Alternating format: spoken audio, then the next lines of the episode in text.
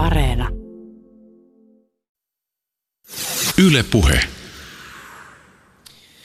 Mikko Mäkipää, kertoisitko minkälaisena päivänä sulle on jäänyt mieleen kuluvan vuoden 2018 elokuun 14. päivä? No, olin pitkän matkan pyöräilytapahtumassa Transcontinental Raceissa. Se oli tapahtuman viimeinen päivä. Lähtö oli ollut Belgiasta kaksi viikkoa aikaisemmin. Heräilin siinä aamulla Makedoniassa olevassa hotellissa. Tyypillinen hotelli siinä mielessä, että aamiainen oli myöhässä. Ajattelin, että en jaksa odottaa. Respassa ei ollut ketään. Piti saada passi sieltä kuitenkin takaisin. Kävin siellä ravintolassa vähän koputtelemassa, että voisinko hakea passin. Ja sieltä sitten joku tuli ja ojensin sen mulle takaisin. Lähdin jatkamaan pyöräilyä siitä Albanian puolelle, siitä Kreikan puolelle.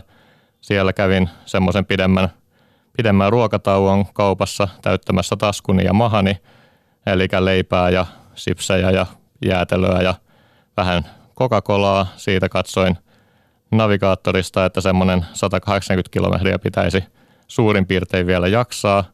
Siinä kiitettävän viileä päivä vain noin 35 astetta Kreikan pohjoisosissa, ylämäkeä alamäkeä hyvin tyhjillä autioilla seuduilla. Siitä sitten illan suussa löytyi kahvila, kävin siinä juomassa pullon kokista ja juttelin siinä vähän aikaa paikallisten kanssa ja siinä kohtaa laitoin heijastiliiviä päälle ja katsoin, että valot on kunnossa ja jatkoin siitä sitten vielä viimeistetään noin 50 kilometriä. Sieltä löytyi maalina oli Meteora, siellä Kreikan keskiosissa oleva tai pohjoisessa oleva tämmöinen Unescon maailmanperintökohde. Siellä on tällaisia hienoja luostareita hyvin erikoisten kivimuodostelmien päällä ja siellä oli sitten tämmöinen 20 kilometrin pitkä loiva alamäki sinne tota vuorten, vuorten kupeeseen ja siellä oli maalissa odottamassa – muutama tuttu naama lähtöpaikalta ja muutama muu osallistuja. Noin kahdesta ja puolesta sadasta, jotka sen taisi mukaan lähteä, olivat siellä syömässä ja juomassa olutta ja liityin siinä sitten heidän seuraan ja leimasin äh, korttini, jolla osoitetaan tämä matkan, matkan ajaminen, niin siellä viimeistä kertaa sitten ja totesin, että reitti meni suunnilleen niin kuin piti, että kyllä nyt oltiin elokuun puolivälissä ja olin varannut hotellini maaliskuussa ja todennut, että tänä päivänä mä ajattelen tulla perille. Sä äh, olit tätä ennen ajanut noin 14 päivää. Joo. Ja kuinka paljon suurin piirtein kilsoissa, jos katsotaan siitä hetkestä, kun ylitit lähtöviivan? Äh, se oli noin 3980, jos tarkkoja ollaan. Eli siinä oli semmoista äh, alle 300 yli 250 kilometriä päivässä keskimäärin. Osa päivistä alpeilla vähän lyhyempiä, osa päivistä esimerkiksi tuolta äh, Tsekistä Itävallan kautta Unkarin puolelle, niin siinä tuli sitten selvästi enemmän niin kuin vuorokauteen kilometrejä. Kun kello kuitenkin käy, niin tietysti jonkinlainen paine on jatkuvasti päällä. Minkälainen fiilis oli tulla maaliin tuon parin viikon suorituksen jälkeen? No, tänä vuonna se fiilis oli hyvin erityinen, koska se oli, silloin oltiin vasta, oikeastaan vasta niin puoli matkassa, että siitä sitten neljä päivää myöhemmin oli jo tota Kirkisiassa aloittamassa toista vastaavaa kahden viikon keikkaa. Saavuin maaliin maanantai-iltana – tiistai-iltana oli sitten juhlat siellä tota maalin tulleiden kesken, jolloin tapahtuman kello pysähtyi ja sitten keskiviikkoaamuna olin junassa Thessalonikiin ja bussissa Istanbuliin ja seuraavana yönä sitten lento Kirkisiaan Biskekkiin. Mikko Mäkipää on kokenut pitkän matkan pyöräilijä. Euroopan halki ajettavaan Transcontinental Race-kisaan Mikko on osallistunut kuusi kertaa, siis saman verran kuin tätä kisaa on järjestetty. Tänä vuonna Mäkipää osallistui Silk Road Mountain Race-tapahtumaan, jonka reitti kulkee noin 1700 kilometrin mittaisena Kirgiisian vuoristossa. Nousua kisan aikana kertyy kokonaisuudessaan noin 26 000 metriä. Molemmat kisat ajetaan niin sanotusti ilman ulkopuolista apua. Eli pyöräilijän perässä ei kulje huoltoautoa ja kisa päättyy vasta kun kilpailija ylittää maaleviivan. No minkälainen on pitkän matkan pyöräilijän mielenmaisema ja miten edellä kuvatun kaltaisiin suorituksiin valmistaudutaan? Muun muassa näistä keskustelemme tänään Mäkipään kanssa. Ylepuheessa Juuso Pekkinen. Transcontinental tai Silk Road Mountain Racing kaltaisiin skaboihin tuskin lähtisi, jos ei pitäisi pyöräilystä. miten sä kuvailisit sitä, mitä fillarointi sulle on? No fillerointi on mulle ensisijaisesti tapa kulkea paikasta toiseen ja tämmöiset tapahtumat antaa siihen kivaa haastetta mukaan. Minulla ei yleensä ole tuonne Kirgisian ja Kiinan rajaseudulle asiaa, mutta toi Silk Road antaa tämmöisen kivan tekosyyn katsoa, että millaista siellä olisi pyöräillä. Olen nyt jotakuinkin kaikissa Euroopan maissa tuolta Pyreneiden ja Niemimaata, Niemimaan seutua lukuun ottamatta, niin pyöräilyt ja todennut, että kaikkialle sillä pääsee halutessaan. Ja nyt tuli sitten tänä vuonna tällainen niin kuin lisäjuttu tällaiseen, että sillä näköjään pääsee myös sellaisiin paikkoihin, johon ei ihan välttämättä autollakaan enää pääse. No mennään tänään vielä myöhemmin tuonne Silk Roadin tunnelmiin, mutta tota, mä haluaisin jollakin tavalla kuulla konkretiaa siitä, että mikä, minkälainen hetki sun kaltaiselle kaverille on hyvä hetki satulassa? No silloin kun kaikki toimii, eli silloin kun ei tarvitse miettiä pyöräilyä, silloin kun välineet toimii, maha on kohtalaisen täynnä, tietää olevansa oikealla reitillä, kaikissa navigaattorissa on virtaa ja tietää, että tosiaan kaikki on niin kunnossa, niin mikä siinä sitten, sitten vaan matka etenee. Onko maisemilla väliä siihen, että minkälaista riemua siinä hetkessä tuntee? No sanotaan, ei niistä haittaakaan ole, mutta ei ne, niin kuin kaikki ei ole niistä kiinni, että siellä on myös hetkiä, jolloin edes mahtavat maisemat ei auta ja toisaalta, jos nyt vaikka ensi viikonlopun talvipäivän seisauksesta puhutaan, niin siinä maisemia varmasti ei ole niin kuin melkein vuorokauteen. Että. Mm, pimeässä siis ajetaan. Joo. Tota, äh, jo ihan tutkimustenkin valossa autoilu on ihmiselle merkittävää omaa aikaa. Siis auto on tila, jossa voi olla omien ajatustensa kanssa. Siis voi kuunnella musiikkia, podcasteja, hiljaisuutta, rauhoittua. Siis voisin kuvitella, että jollakin tavalla samanlainen hetki voi tulla myös satulassa istuessa. Siis pyörällä kulkiessa on toki enemmän ympäröivässä maailmassa kiinni, mutta toisaalta eikö vauhtihan on myös tavallaan semmoinen niin kuin asia, joka luo omaa tilaa. on ehkä hieman niin kuin eri ulottuvuudessa kuin muut.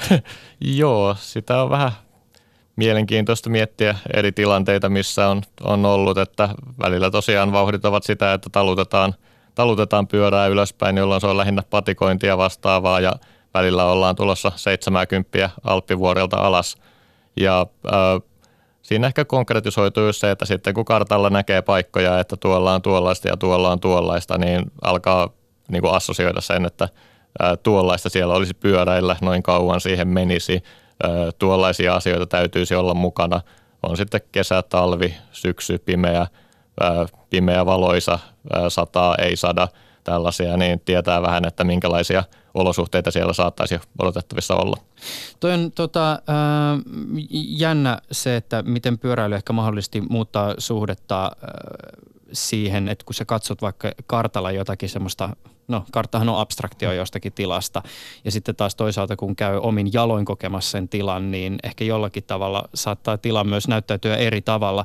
Jos on ollut vaikka matkoilla ja vierassa kaupungissa, niin ää, ja liikkuu siellä vieraassa pa- paikassa vaikkapa julkisilla, niin kokemus rakentuu aika sellainen pistemäisesti. Että on se majapaikka ja katu sitten sinne lähimmälle metro- tai bussipysäkille.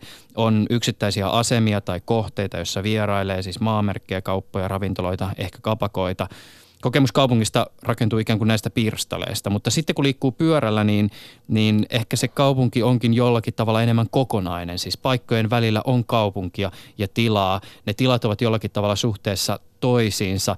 Ja etäisyydet ei ole just enää tämmöisiä abstraktioita, vaan ne just tuntee tosi konkreettisesti. Saatko tästä ajatuksesta kiinni? Kyllä saan ajatuksesta kiinni ja ehkä vielä enemmän kuin pelkästään ne fyysiset olosuhteet, niin tulee myös nämä kulttuurit siellä paikan päällä sellaisia, joita ei voi juuri sanoiksi tai äh, tämmöisiksi niin kuin, äh, se, niin kuin, ne täytyy nähdä, että niistä tavallaan pystyy miettimään, että millaista nämä täällä oikeasti on ja tämän tyyppisiä. Äh, vaikka nyt Transkontinentalin aikana tänä vuonna, niin äh, ehdin juoda kahvia hyvin, hyvin erilaisissa kulttuuripiireissä, että Monte Grossella tuolla äh, Alpeilla siellä oli tällaisia äh, harmaahapsisia äh, keski-eurooppalaismiehiä siemailemassa neljän tähden hotellissa semmoisia 25 euron drinkkejä ja pelmahdin sinne sitten mukaan ja otin tota espresson ja täytin vesipullon ja sanoin, että hauskaa illan jatkoa ja tällaista. Ja sitten Albaniassa pienellä huoltoasemalla, niin siellä semmoinen noin 16-vuotias poika siinä tota, toi avustamassa ja kysyin, että toi, no itse asiassa menin kysymään, että toimiiko teillä netti ja se antoi mulle tota, VLANin salasanan ja kysyin, että no, onko teillä kokista. Se sanoi, että no valitettavasti ei ole, mutta hän antaa vähän omaansa ja sitten kaatoi mulle lasillisen kokista ja siinä sitten tarinoitiin, hän oli ollut Briteissä vaihdossa ja puhui ihan sujuvaa englantia ja tämmöisiä kerrottiin sitten kuulu, kuulumisia tässä, niin siinä on niin tavallaan kaksi ääripäätä Euroopasta hyvin monessa mielessä, mielessä noin niin kuin kulttuurisesti ja kuitenkin niin kuin saman matkan aikana ja ää, tavallaan samasta syystä ja samassa kontekstissa kuitenkin ja siellä ne kaikki arkea viettivät. Miten muuten Eurooppaa hahmottaa ehkä eri tavalla, kun on ajanut sen halki, siis noin 4000 kilometrin matkan? No ainakin sitä oppii ymmärtämään ihan hyvin juuri tällaisia luonnon muodostelmista johtuvia kulttuurirajoja ja vähän juuri tällaisia, niin kuin, jos nyt hyvänä esimerkkinä mielestäni on se, että silloin kun samalla matkalla ja sekä Sveitsin halki että Bosnian halki, niin alkaa ihmetä, ihmetellä, että miten niin kuin kahta hyvin samanlaista maata on kohdellut niin hyvin erilainen historia. Mä mietin vielä tätä, kun äh, tota, kerrot esimerkiksi tästä nettikahvilasta tai sitten kun pelmahdit tänne näiden her- herrojen drinkkihetkeen, niin sitten taas toisaalta, kun ajattelee sitä, että äh, sun näkökulmasta tämähän on myös kilpailu. Siis kello käy jatkuvasti, nämä on sulta tämmöisiä pisteiskuja joihinkin paikkoihin, sulla on usein jotain, mitä sä sieltä haluat, siis ruokaa, juomaa, ää, apua johonkin, johonkin eteen tulee se haasteeseen, niin mulle tulee mieleen myös tämä, tiedätkö, kun on olemassa tämä meemi, missä on jotain tota, outoa jengiä, siis vaikkapa autossa istuu, ja sitten siinä on se teksti, että uh, get in the car, no time to explain. Niin tota, e- eikö tämä toisaalta vähän myös tämmöinen tilanne siis sun osalta, että sä tietyllä tavalla niin kuin purkaudut jonkun ihmisen arkeen siinä niin kuin hi- hikisenä pyöräilykamoissa ja, ja nyt on pikkasen tilanne päällä ja pitäisi saada tätä ja mä oon nyt menossa ja mä tuun tuot 2000 kilsan päästä ja vielä pitäisi toiset 2000 kilsaa johonkin suuntaan polkea. Joo, joo kyllä näitä äh, jatkuvasti tulee ja totta kai sen verran omituista sakkia tuntuu välillä pyöräilijät olevan, että ei sieltä tämmöistä, tämmöistä suoranaista niin kuin, ei, niin kuin, hetkinen, mitä tuo tekee ja miksi se on täällä, etenkin semmoisissa – jossain ää, paikoissa, missä turista ja muuten ei juurikaan liiku, liiku niin tota, tulee kyllä usein, usein vastaan ää, kaupoissa ää, tämmöisissä, kun joutuu ää, pyörä, tai kun, kun pyöräilijänä siellä kulkee, niin saattaa olla, että toi, onko tuolla niin kuin joku hätä tai, tällainen, että mikä siinä mahtaa olla. Ja ää, ylipäätään ää, sitä on vähän, vähän vaikea kuvailla, että toi minkälaisessa niin roolissa siellä itsensä niin kuin paikan päällä kokee tai tavallaan täytyykö esittää jonkinnäköistä roolia, että esimerkiksi nyt paikassa, jossa sattuu nukkumaan bussipysäkillä, niin miten näyttää siltä, että minulla ei ole mikään hätä.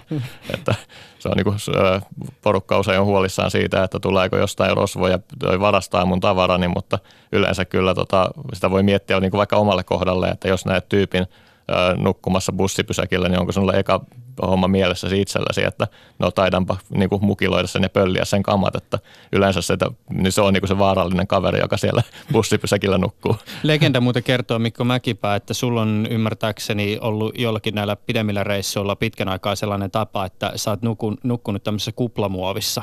Joo. Ö, ilmeisesti sä oot nyt kuitenkin hankkinut itsellesi vihdoin makuupussin. kyllä mulla ne on ollut kyllä, mutta se on ihan käytännön käytännön juttu, että tänä vuonna mulla oli, oli mukana to, toki siis siellä Kirkisiassa, kun lähestyttiin nollakelejä ja sato, sato muutaman kerran lunta se elokuussa, niin oli tietysti ilmiselvää, että täytyy olla erilaiset varusteet kuin Euroopassa kesällä. Ja sitten, koska mulla täytyy olla ne myös siellä Kirkisiassa mukana, niin kannoin ne mukana sitten myös transkontinentalin ajan, ajan siinä. Ja tota, oikeastaan ero oli aika pieni, etenkin tänä vuonna, kun oli lämmin kesä, niin – olisin ihan yhtä hyvin voinut loikoilla sen kuplamuovin päällä, kun mennä sinne bivibagin sisälle. Että. Just näin. Tota, avataan hieman sitä, että minkälainen kisa Transcontinental oikein on. Miten se näyttäytyy lukujen valossa? M- mistä skapassa on kyse? Joo, no jos aloitetaan ihan, ihan alkeista, niin tuossa 2012 Mike Hall pyöräili maapallon ympäri, teki silloin, silloisen ennätyksen siinä semmoisen, oliko se noin 96-93 päivää – päivää suurin piirtein ja aloitti matkansa nimenomaan ajamalla Lontoosta Istanbuliin, joka oli myös kolmen ensimmäisen transkontinentaalin reitti no, sitten kolmantena vuonna lähdettiin jo Belgiasta liikkeelle, mutta maali oli edelleen Istanbulissa. Eli sama reitti, millä hän oli aloittanut, niin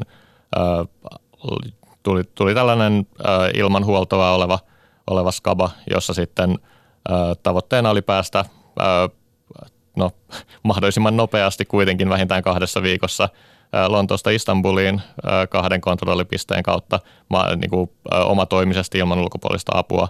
Ja se on semmoinen noin, no ekana vuonna reittiä oli noin 3400 kilometriä, sitten noin 4000 kilometriä.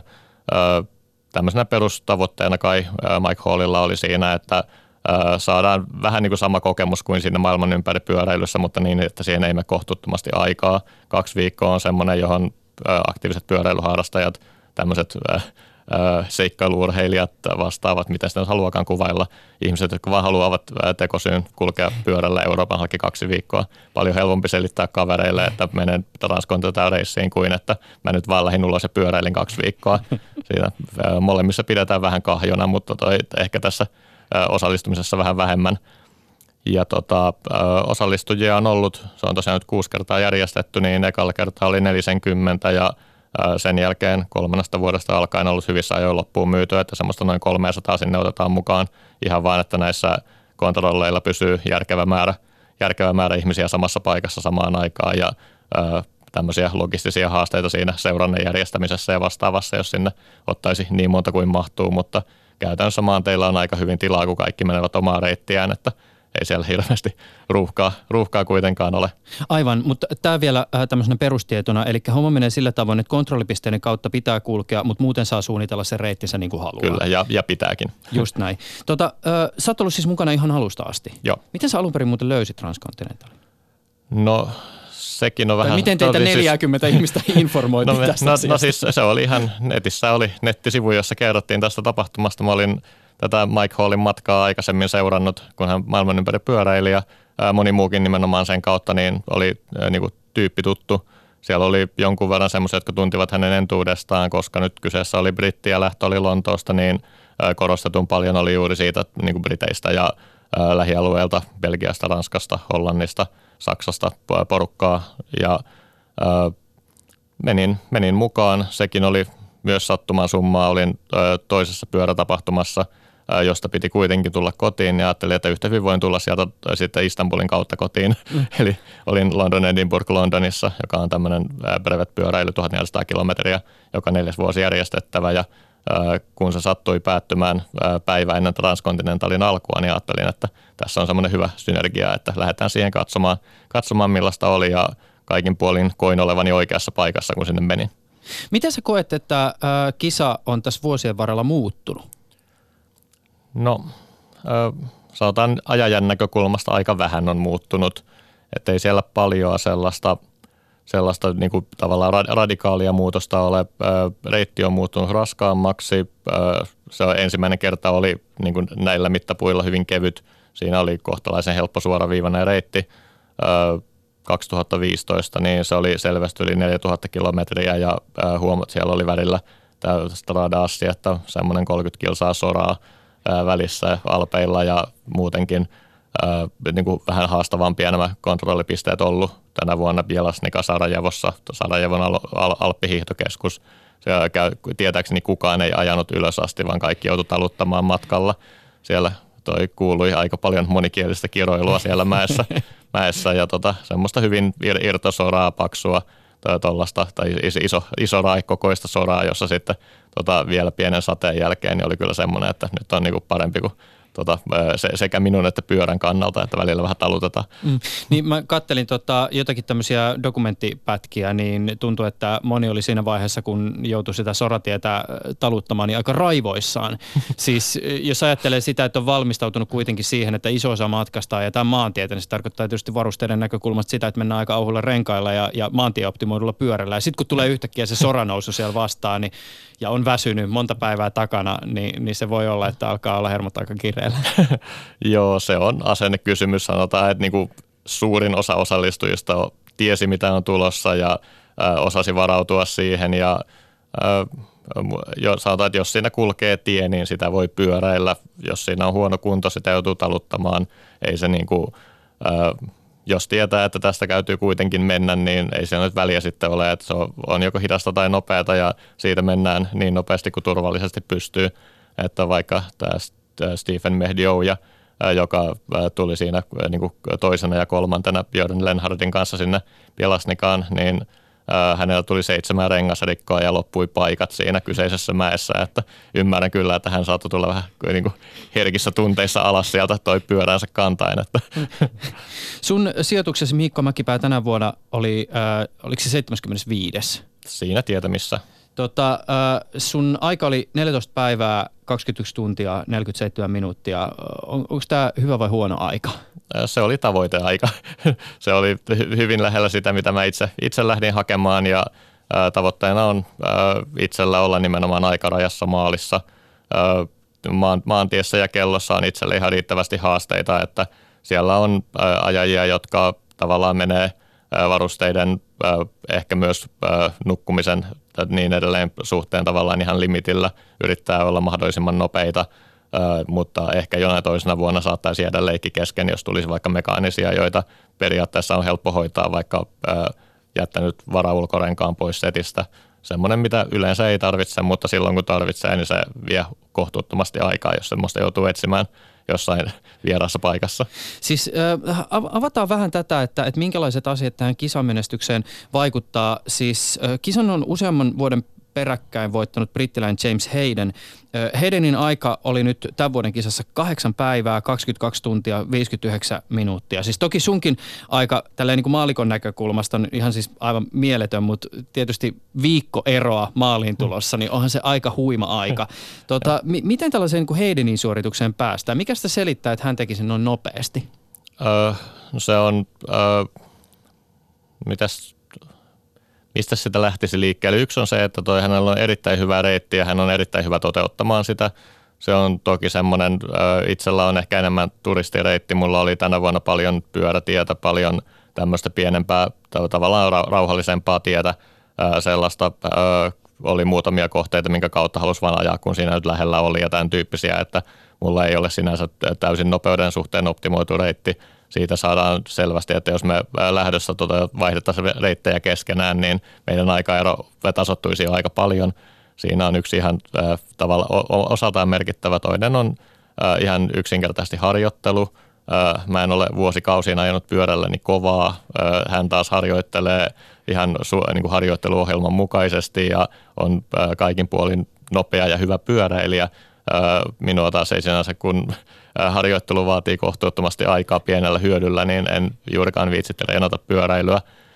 Sitä tulee muutenkin ihan tarpeeksi, että ei hirveästi, tota, nyt on tänä, tänä vuonna ollut lähes kuusi viikkoa yhteensä satulassa, niin sillä tai en, en pelkästään satulassa, mutta pyöräilytapahtumissa, niin ei todellakaan ollut sieltä maalin tulon jälkeen semmoinen, että voi, jospa lähtisi pyörälenkille. Tai ennen sitä, jos tiesi, että sitä on nyt tota, pari kuukautta tulossa tuossa edessä, niin sellaista. Ja sitten jos yksi vielä – on just mitä sanoin välineistä, niin semmoinen välineiden robustius ja aerodynamiikka ja vastaavat, niin siitäkin saadaan, jos ei nyt vuorokautta, niin sillä 12 tuntia, että sillä enemmän kerralla vettä mukana ja vähän järkevämmässä paikassa ja ei tarvitse pitää niin pitkään taukoja. Ja sitten on ihan tämä yksinkertaisesti – niin kuin kivun kesto siinä vähän niin kuin kuntoon liittyen se, että silloin kun on raskasta, niin muistaa, että nyt ollaan kisaamassa ja ajetaan kovaa.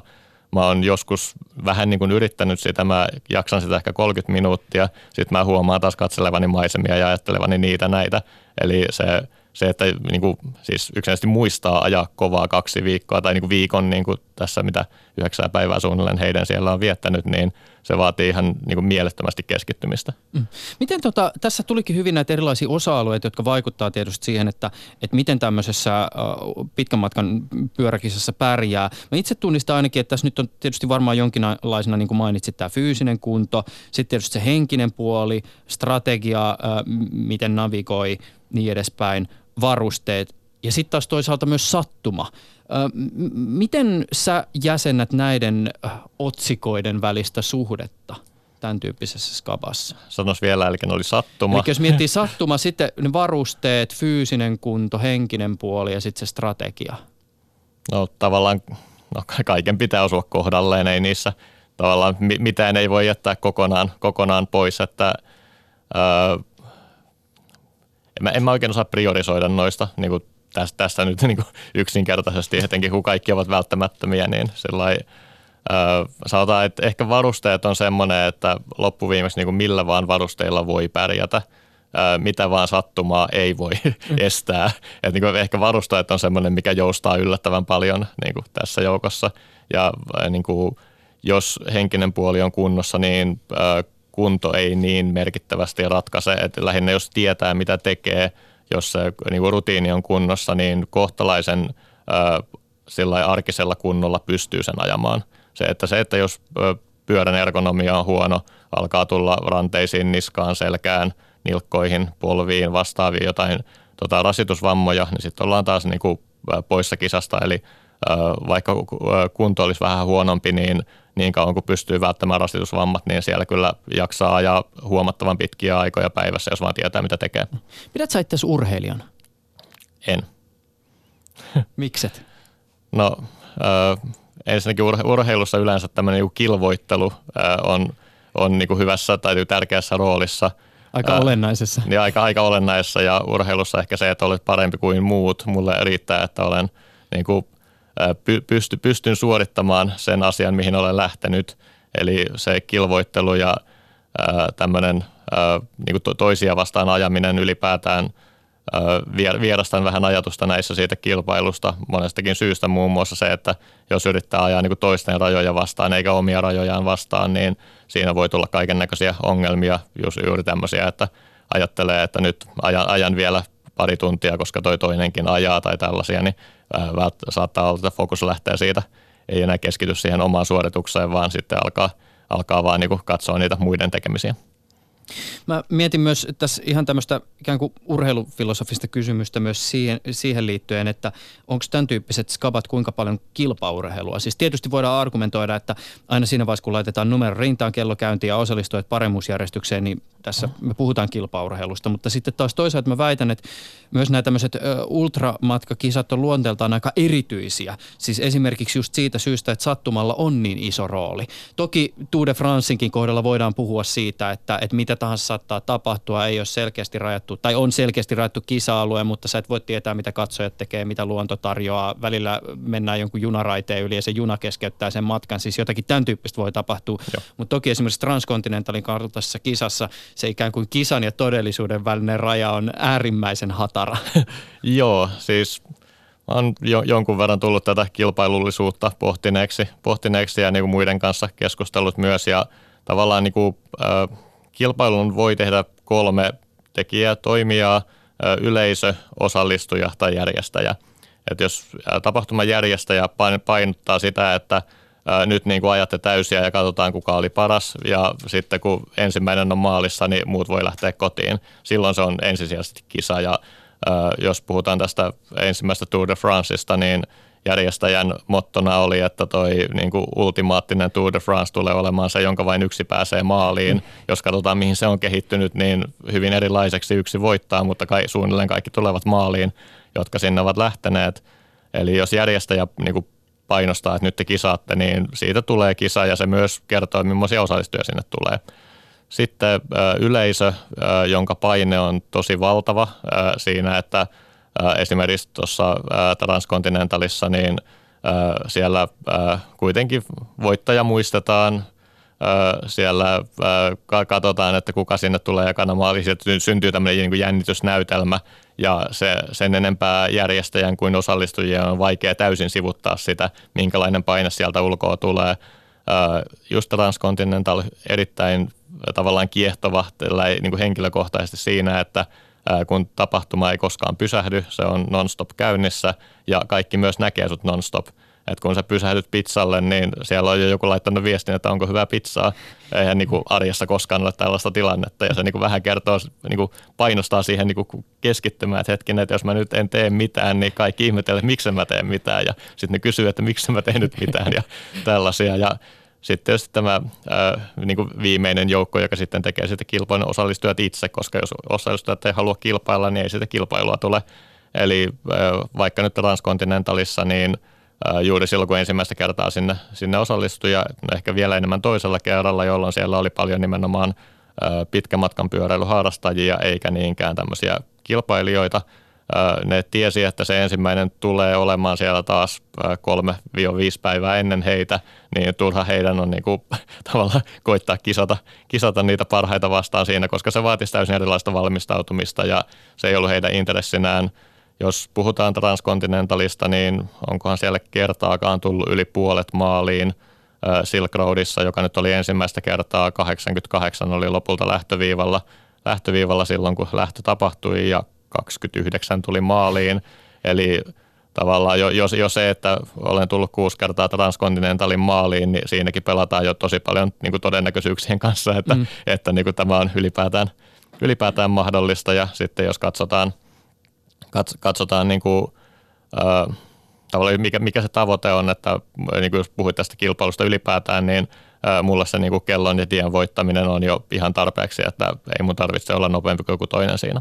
Sen verran muuten tästä vielä yleisöelementistä, että äh, eikö se ole niin, että esimerkiksi Transcontinentalin aikana teitä kisaajia voi seurata siitä syystä, että äh, onko se kaikilla vai suurimmalla osalla ainakin on tämmöinen siis satelliittipaikka niin Joo, se on joka, välttämätön. Just näin, jo, joka välittää jo. tietoa siitä, missä jo. mennään ja niin sanotusti pisteitä kartalla pystyy seuraamaan. Kyllä, ja se on noin, noin viiden minuutin välein päivittyy nettireaaliaikainen sijainti, missä kaikki menee – osa porukasta ottaa sen esimerkiksi tauko tai noiden niin kuin nukkumisen ajaksi pois sillä lailla, että ei, ei, ei näe tarkalleen, että missä kohtaa nukut, mutta suurin, suurinta osaa niin kuin, ei siinä ole tavallaan, siitä on enemmän hyötyä kuin haittaa, että se on päällä.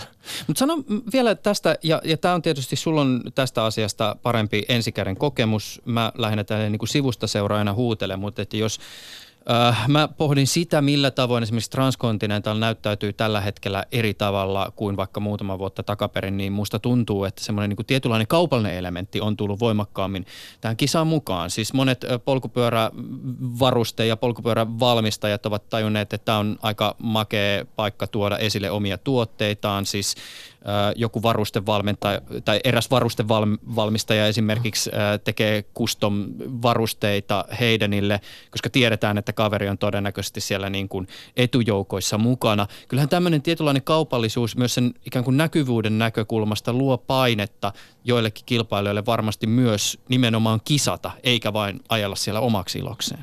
Joo, tuossa on tavallaan hyvin monta, monta aspektia niin kuin samassa, että – ja se niin kuin osallistujien näkökulmasta, että vaikka nyt Transcontinentalissa niin on, näillä, näillä on niin kuin tavallaan nimikkosponsorit näillä kontrollipisteillä, niin ei se näy osallistujille millään tavalla, että se on nimenomaan nimenomaan tota, niin kuin he, he itse hakevan näkyvyyttä siitä niin kuin yleisölle, eikä, eikä se niin kuin osallistujia sinänsä tietysti se on niin kuin mukavampi, tai sanotaan, että osallistujan täytyy tietää, että onkohan tulossa niin kuin mainos, mainoselementiksi vai, vai tulossa niin kuin sillä vai, vai muuten vain ajamaan.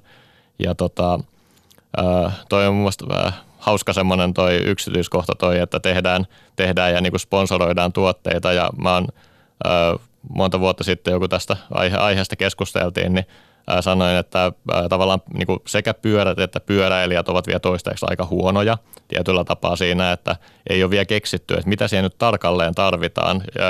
Jos olisi selvää, että tämmöiset varusteet kuuluu olla – niin sitten kaikki käyttäisi niitä varusteita. Mutta tällä hetkellä on vielä hyvin auki, että mikä on tavallaan se optimaalinen ja siinä on omia preferenssejä ja niin edelleen. Ja ehkä päinvastoin on niin tämmöinen tota, niin saastamyrsky näille tota, tavaroiden valmistajille, koska niin kuin, nyt ne laitetaan niin oikeasti testiin tuossa. Ja niin kuin jokainen rikkoutunut navigaattori tai rikkoutunut laukku tai tällainen, niin se, niin kuin, se, se kyllä muistetaan paremmin kuin se, joka toimii. Ja se, mutta se myös ohjaa tietysti näitä ää, tuotteiden valmistajia siihen suuntaan, että ne niinku katsoo, että hetkinen, että oli hyvä idea, mutta ei se käytännössä toiminut. Mm. Mutta tässä on tietysti se kiinnostava pointti, että kun tapahtuma kuitenkin saa jatkuvasti enemmän näkyvyyttä, huomiota, siihen tulee tämä kaupallinen puoli, niin tuleeko tavallaan jossain vaiheessa vastaan tämä ilmiö, joka tunnetaan esimerkiksi musafestareiden puolelta, missä musafestareiden pioneerit saattaa tunnistaa sellaisen hetken, jolloin se festari, jossa on käynyt ihan alusta asti, niin menee syystä tai toisesta niin sanotusti pilalle. Eli siitä tulee esimerkiksi liian iso tai liian kaupallinen tai jotakin tämän tyyppistä tyyppistä. Tietysti ehkä Transcontinentalin kohdalla voidaan pohtia sitä, että onko tämä hetki tullut tai jossain vaiheessa tulossa. Voidaan pohtia ja ei kenellä on mitään, kenelläkään ole mitään velvollisuutta mennä sinne, että tiedän tyyppejä, jotka ei tullut enää kolmantena vuonna mukaan samasta syystä, että se oli mennyt liian kaupalliseksi. Ja se on myynyt siltä huolimatta loppuun, että se on että vähän niin kuin tämä ää, Jogi Berran sanonta siitä, että paikka on niin suosittu, että kukaan ei enää käy siellä. Eli se sinänsä, sinänsä pitää paikkansa, että on sillä että no ei mennä sinne, kun siellä on aina jonoa tai tämmöinen. Ja jotkut ehkä on sillä että on hakenut Transcontinentaliin mukaan monena vuonna eikä ole minä vuonna päässyt, niin sitten ei enää seuraavana vuonna haekkaan sinne toi osallistumisoikeutta ja tämän tyyppisiä, niin äh, kyllä se no, se, se on yle, siis, no, osittain sekä yleisön että sitten osallistujien asia jos yleisö katsoo, että tämä on pelkkää markkinahumua, niin ne ei välttämättä ole sitä enää niin kiinnostuneita. Ja sitten osallistujat, jos tuntee sillä lailla, että osallistumismaksut on siinä 200-300 euron tietämissä suurin piirtein näissä tapahtumissa, eli ei puhuta niin kuin siinä mielessä, jos kokonaisuutta katsotaan, niin kovinkaan suuresta panostuksesta, että se niin kuin osallistuminen sinänsä on aika, aika edullista näihin, niin sitten – jos se tuntuu siltä, että ei saa rahoilleen vastinetta, niin sitten tota, saa tulla joku toinen tilalle. Tämä on kiinnostava tämä varustejuttu, jonka sä mainitsit siis siitä syystä, että voisin kuvitella, että jos kisa järjestetään vaikka 50 vuoden kuluttua tai vaikka 10 vuoden kuluttua, niin äh, oma veikkaus on se, että jos kisa pysyy nykyisen kaltaisena, niin ää, varusteet alkaa yhtenäistyä. Siis aletaan jollakin tavalla löytää ehkä se kaikkein optimaalisin setup ja strategia. Ö, omaan olettamukseen myös liittyy se ajatus siitä, että varmaan jollakin tavalla tämä kilpailullinen elementti tulee kehittymään. Mutta tällä hetkellähän se tilanne on se, että ihmiset nyt just pyöräilee ihan millä sattuu ja on paljon sitä niin kuin omaa mieltymystä ihan siinä, mitä pyörä, mihin pyörään kiinnitetään ja se on niin kuin aika se, sekalainen yleensä se setup. Joo, Tota, Mi- niin. mi- minkälaisella tota, varustuksella sä itse yleensä lähdet liikenteeseen?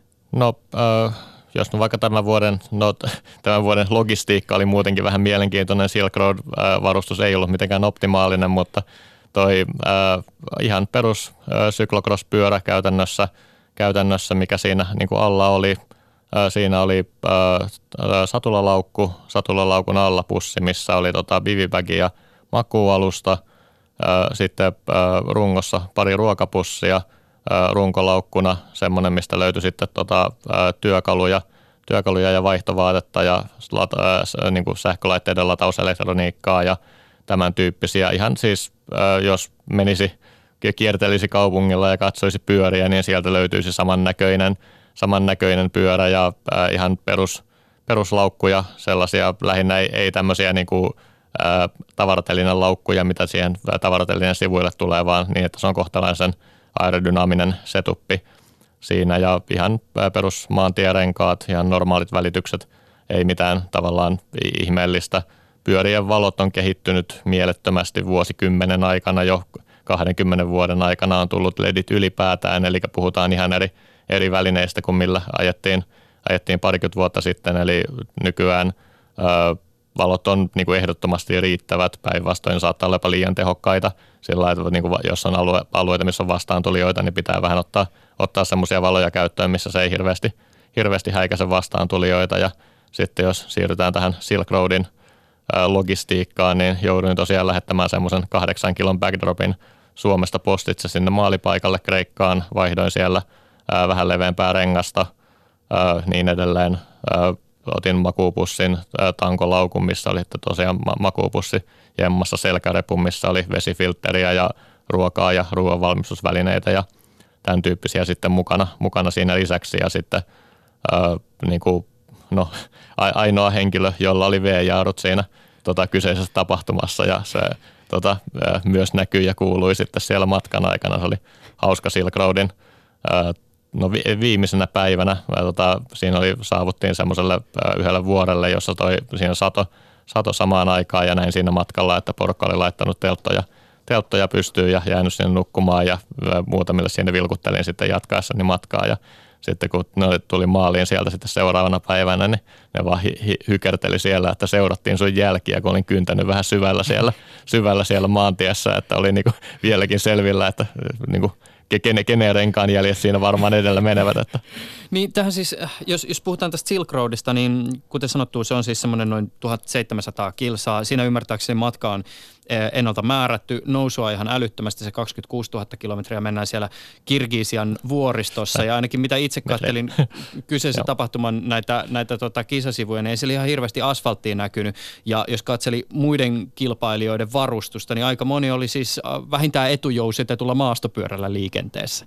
Joo, no kalusto oli hyvin laaja, laaja toi skaala sielläkin, että äh, suurin osa oli ehkä semmoisella äh, juuri niin kuin äh, no äh, gravel-pyörillä, näinä päivinä sanotaan. Niin, Syklocrossista äh, vähän hevimpi sy- versio. Syklocrossista vähän leveämpää rengasta, sen tyyppisiä. Ja sitten oli tosiaan ihan näitä äh, läskipyöriä ja jonkun verran jousitettuja pyöriä, mutta tavallaan äh, siinäkin äh, skaala oli hyvin laaja, mitä siellä käytännössä, käytännössä oli. Tota, äh, ja siellä sä majoitut no, myös Transcontinentalin aikana, tämä on se sun style, jotkut nukkuu hotelleissakin, mutta tota, sielläkin sä, tai majoituttiin siis niin kuin luonnossa. Ei pääasiassa joo. Mä olin se... ö, neljä kertaa, neljä kertaa hotellissa ja yhden kerran tota, kontrollin ollessa Jurttakylässä. Just näin. Tota, nukuit siis Jurtassa? Joo. Minkälainen oli jurttatunnelma? No se oli, olin hieman yllättynyt, kun siellä on tämmöinen toi lampaanlannalla hoidettu lämmitys, niin myös jurtassa voi olla huono sisäilma. Oli pelottavaa, kun laittoi otsalampun päälle ja se oli täynnä pienhiukkasia se ilma siellä jurtassa sisällä, että se oli ehkä niinku semmoinen yllättävin siinä, että siellä oli ihan siis oli äh, tavallaan ylipäätään turistimajoitus käytössä oleva jurtta, että siellä oli kolme sänkyä, että siinä ei sinänsä ollut, ollut mitään draamaa muuta kuin, että kyse oli jurtasta. Mm. Tota, äh, mä katselin vähän joidenkin osallistujien sitä varustelista ja aika, tai jotkut oli esimerkiksi teltalla liikenteessä, mutta sä ilmeisesti vedit pikkasen hosemmalla stylilla. No bivibagi on täysin riittävä. Se on nopeampi laittaa paikoilleen ja itse en niin kuin kokenut, että siitä olisi niin kuin ollut mitään – mitään tota heikkouksia verrattuna telttaan. Mä nukun siellä ihan hyvin ja se on suunnilleen yhtä lämmin. Ainoa se, että siellä tulee vähän trooppisemmat olot, olot sisällä, että toi siinä ilmanvaihto toimii ihan niin hyvin kuin hyvässä teltassa. Niin, siis tuota, Bivipäkin mainittu useampaan otteeseen. Kyseessä ymmärtääkseni retkelijöiden keskustelupalstalla välillä kuulee tämmöisen kommentin, että se on niin glorifioitu jätesäkki. Eli käytännössä vaan semmoinen suoja, joka vedetään joo, siis se on niin kuin, joo, ilman mitään tukirakenteita oleva tämmöisestä vedenpitävästä, tuulenpitävästä kankaasta tehty niin kuin maku, makuupussin suojapussi. Onko sulla hyvät unelahjat? Öö, väsyneenä, ei muuten. en, en voi mennä nukkumaan silloin kun haluaa, mutta silloin kun väsyttää, niin öö, yleensä tota, ihan pieni meteli tai vastaava, niin ei haittaa. Minkälaisissa maisemissa tuo Silk Road Mountain Race-kisa käytiin? Se oli tämä niin Tian Shan vuoristo, joka on Himalajan, Himalajan viimeistä jatketta siellä Kirgisian ja Kiinan, tai niin kuin oikeastaan Kasakstanin ja Kiinan välissä, jossa Kirgisia on, niin siellä, siellä vuoristossa se nousee korkeimmillaan noin seitsemän kilometriin, mutta reitti ei noussut kertaakaan yli neljän kilometrin. Yli kolmessa ja puolessa taidettiin käydä kuusi kertaa. Eli äh, tota, tämmöistä äh, nummea, laidunta, kaikki paikat, missä kuljet, niin jos katsot ympärillesi, niin näet karjaa, eli siellä on lampaita, jonkun verran jakkeja, jonkun verran hevosia, lehmiä, lehmiä tällaisia tota, syö, syömässä. Ja sitten tota, tämmöistä kuivaa aroa käytännössä, tämmöistä no, vuoristomaisemaa. Minkälaisia tota, mietteitä päässä kulkee, kun polkee jotain Neuvostoliiton aikaista hiekkatietä siellä vuoristossa jakkeja katsellen? No, no siellä ka- kaikenlaista tähän reitille sitten osuukin. Ei siinä totta kai kauniita maisemia oli mukava katsella ja tavallaan tunnelma, tunnelma oli hyvä sen verran erilaista ja pientä eksotiikkaa itselleen olla ihan vastaavalla alueella – alueella aikaisemmin ollut. Oli ihan niin kuin monta uutta asiaa sinänsä, sinänsä siinä, mutta äh, ehkä äh, sillä Suomessa, jos sattuisi näkemään hevosen tiellä, niin kyllähän siinä vähän, vähän jännittäisi, että miten tämän kanssa nyt toimitaan, mutta äh, siellä niitä oli niin paljon, että siihen vähän niin kuin turtuu, että ei tässä mitään, siinä ne hevoset vieressä on ja, on ja tällaista ehkä jännittävin hevosiin liittyvä oli siinä Tosorvuorelle tai Tosorpäässin nousu, nousussa – olin yöllä, se oli niin toi jyrkkää ja huonokuntoista nousua, että käytännössä talutin pyörää ja siinä tota, oli semmoinen kapea, kapea vuoritie, että oikealla puolella oli pudotus ja vasemmalla seinä ja siinä sitten tota joukko hevosia heräsi, heräsi siinä, että katsoin, että nyt alkaa tulla valkoisia pisteitä, kun silmät, silmät aukeilevat siellä, niin kuin tuosta lamp, lampun valossa alkoi näkyä. Ja sitten semmoinen viisi oikein isoa hevosta lähtee kävelemään siinä mun vieressä. Koitan vaan jutella siinä ääneen sillä että älkää nyt potkasko minua alas tästä. Ja sitten ne vaan kääntyy ja palaa sinne muiden, muiden luokse, mutta sanotaan semmoinen tilanne, jossa niin kuin Suomessa niin aika moni se oli varma, olisi varmaan kääntynyt takaisin, mutta tässä nyt ei ollut, ollut oikein vaihtoehtoja, että sinänsä mitään jännittävää siellä ei eläinten kanssa nähnyt, että Albaniassa näin karhun ensimmäistä kertaa ja Wow. sitten tuolla ää, tota, Kirgisiassa niin jännittävin eläin, minkä näin, oli, niin semmoinen kuin jerboa. Se on tämmöinen hiiren ja ää, oikein, no, hi, vähän niin kuin, se näyttää vähän niin kuin hiiren ja jäniksen risteytykseltä. Is, isot, isot korvat ja ää, loikkii, mutta semmoinen vähän niin kuin toi pieni jyrsiä asuu tämmöisillä ar- aroseuduilla ja hyvin arka yöeläin, että hyvin harvinainen nähdä. Mulla oli, se piti vähän hierasta silmiä, että mitä minä oikein näin siinä, kun se mun edelläni loikki, mutta kyllä sitten niin kuin diagnoosi oli selvä, että jerboa se oli Oletko muuten joutunut koskaan pyöräilemään kulkukoiria karkuun? ää, lukemattomia kertoja. Se on muuten pikkasen kuumottava tilanne. Joo, kyllä siihen, siihen on vähitellen tottunut, että etenkin se, että ne on hyvin reviiritietoisia, on hyvä muistaa, että sitten kun on vähän aikaa ajanut, niin sitten ne kyllä pysähtyy joku seinään tähän virtu- virtuaaliseen seinään, jossa niin kuin heidän reviirinsä loppuu ja öö, niiden kanssa saa olla varovainen niin kuin minkä tahansa eläinten kanssa, mutta kyllä tuolla liikenteessä niin enemmän se, niin kuin, öö, tai jos katsotaan mitä riskejä on syytä ottaa, niin mieluummin varoa autoja kuin hevosia, että. Voisin kuvitella, että tuommoista, jos ajatellaan erityisesti vaikka sitä Silk Road Mountain Racea, mä mietin sitä nyt tässä siitä syystä, että Transcontinentaliin verrattuna mä luulen, että suunnittelu on jossakin määrin ehkä kriittisempää, koska Transcontinentalissa varmasti voi luottaa siihen, että no riippuen nyt tietysti, että missä päin Eurooppaa ollaan, mutta että jossain vaiheessa tulee ikään kuin joku kylä vastaan. Mutta että jos esimerkiksi äh, Silk Roadin aikana pahimmalla hetkellä tapahtuu joku isompi välinerikko tai varustuksessa on jotain ongelmia, niin se, se voi ollakin se aika paha paikka. Minkälaisia on ne mitä jos leikit, joita joutuu mielessään käymään, kun suunnittelee strategioita? Siis liittyen siihen, että mitä jos tämä varuste hajoaa, niin onko mulla siihen jonkinnäköistä backupia, tai mitä jos säässä tapahtuu tätä, niin olenko varautunut siihen? No, no tässä tapahtumassa Silk Roadissa, niin mitä jos sitten ollut sinänsä oli aika paljon, kun ne ei just ollut, ollut vastaavalla alueella liikkunut, mutta suurimpaan osaan, ö, no jos mietitään tätä valmistautumista, niin Silk Roadhan oli siinä mielessä helpompi, kun siinä oli määrätty reitti toisin kuin Transcontinentalissa, eli jokainen kylä ja kauppa niin oli etukäteen tiedossa. Niin just. Et, ö, silloin kun sitä itse joutuu suunnittelemaan reittiä, niin saattaa saattaa niin kuin mennä, Niin mennä itse huonommin, huono, mokata itse, mutta täällä, täällä ne oli kyllä tiedossa aika hyvin, että tiesi, että kun tästä lähdetään, niin pitää olla niin kolmen päivän eväät mukana. Vettä oli kaikkialla saatavilla, että mulla oli sekä vesifiltteri että vedenpuhdistustabletteja mukana, eli veden kanssa ei ollut mitään ongelmaa, ongelmaa että toi tämmöinen mi- mitä, mitä jossittelua, niin jos niin kuin tapahtumaa haluaa jotenkin kuvailla, niin se oli lähinnä tämmöinen niin käsienpesu- ja pyöränhuoltotapahtuma. eli eli tota, näistä, jotka joutuivat keskeyttämään, niin suurin osa tuli kipeäksi, eli jotain vatsatauteja vastaavia, mikä on tuommoista sinänsä huonon hygienian, hygienian alueella. Ne piti vähän katsoa, että mitä syö ja muistaa pestä tai niin kuin desinfioida kätensä ja katsoa vähän mihin koskee ja Toinen se, että siellä mitä ihmeellisimpiä asioita pyöristä vaan meni rikki. Semmoisia, mitä ei sitten voi tien päällä etenkään Kirgisiassa edes lähimmässä kaupungissa korjata. Se on korjata, niin tota, nämä oli niinku tavallaan ne, että jos ää, mietitään, että kuka tuli maaliin, niin se, joka pesi käsensä, kätensä ja piti pyöränsä kunnossa. Mikä muuten tota, sulla näillä pitkillä reissuilla on semmoinen asia, jonka rikkoutuminen johtaisi keskeyttämiseen?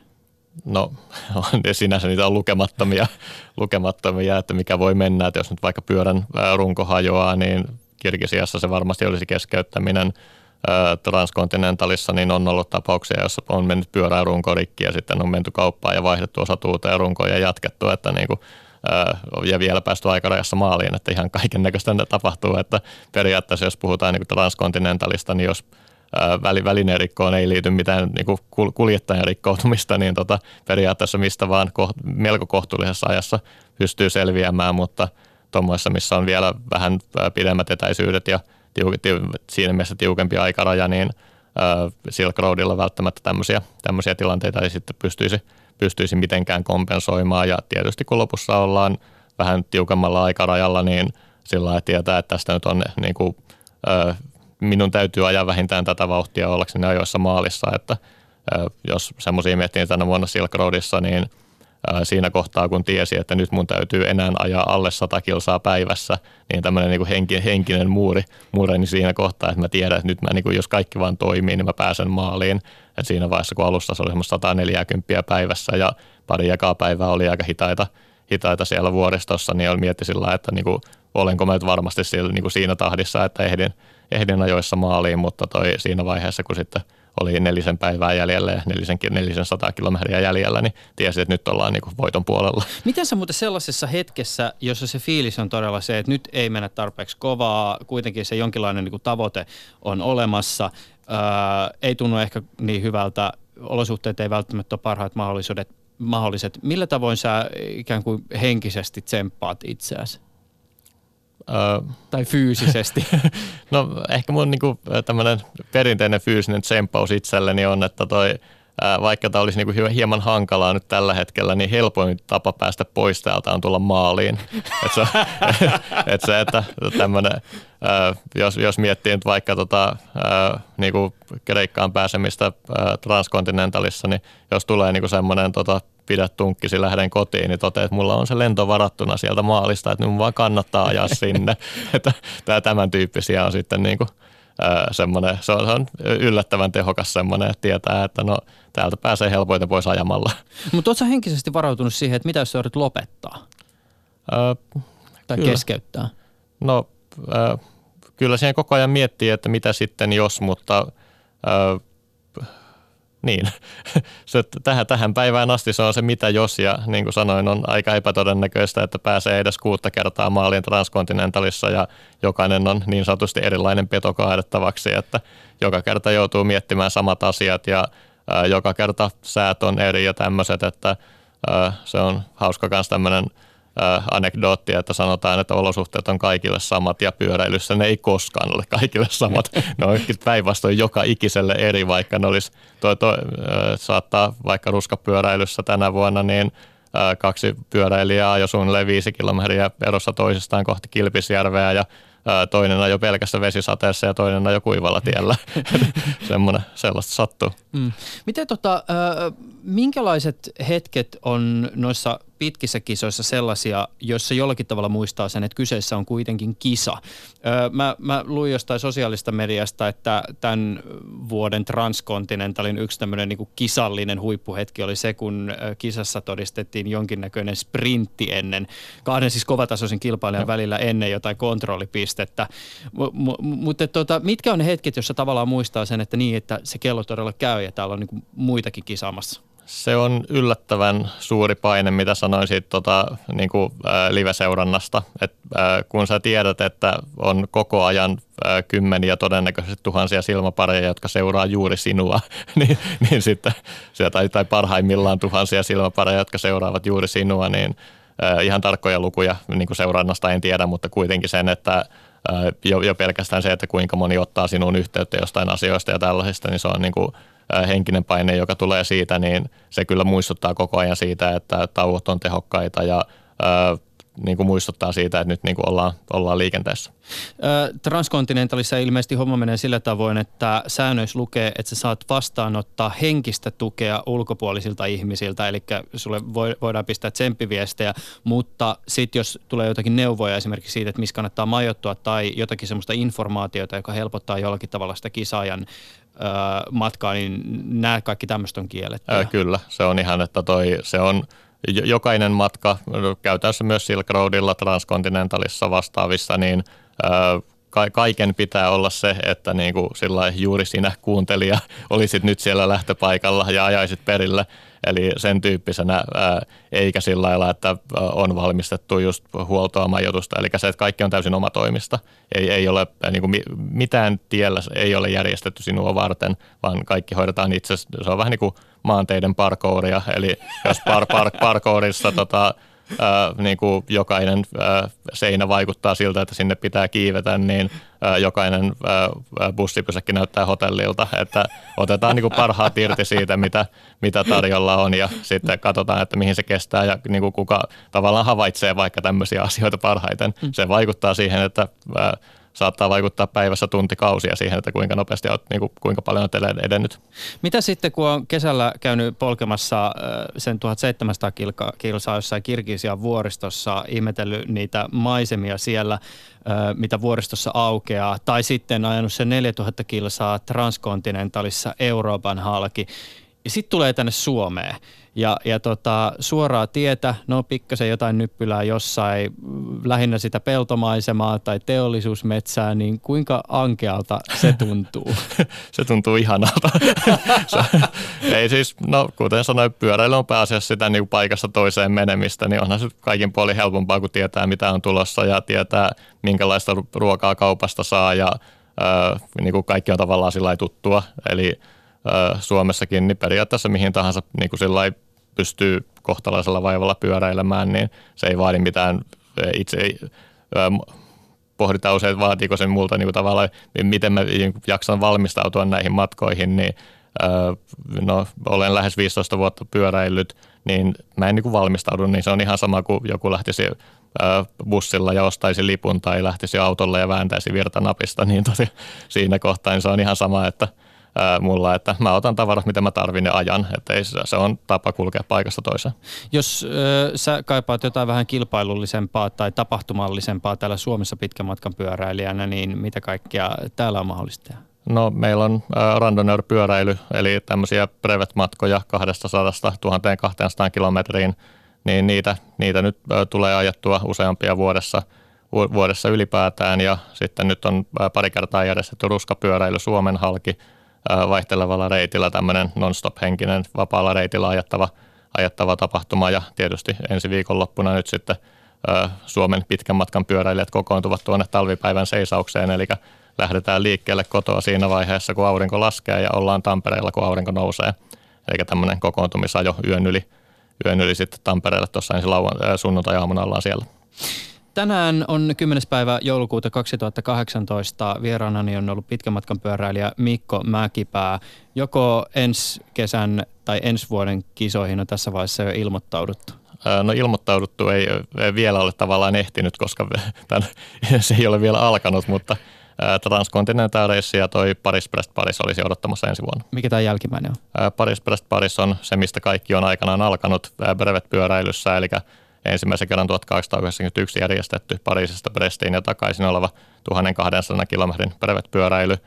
Järjestetään neljän vuoden välein tämmöinen pyöräilijöiden, pitkän matkan pyöräilijöiden pyhiinvaellus. Kaikki ajavat yleensä yksinään tyhjiä teitä pitkin, niin tuolla sitten 6000 samanlaista harrastajaa ympäri maailmaa kokoontuu samoille teille samaan aikaan ja siellä on ihan mieletön tunnelma siinä, että sekä nämä niin kuin paikalliset tietävät, minkälainen tilaisuus on tulossa, että sitten sitten tuota, ää, osallistujat kerrankin näkevät muita harrastajia. Kuinka monta päivää sulle tähän 1200 kilsaa menee? Ää, tavoitteena on, että alle kolme, viimeisen 67 tuntia. Mikko Mäkipä, kiitos sulle tästä keskustelusta. Joo, kiitos. Ylepuheessa Juuso Pekkinen.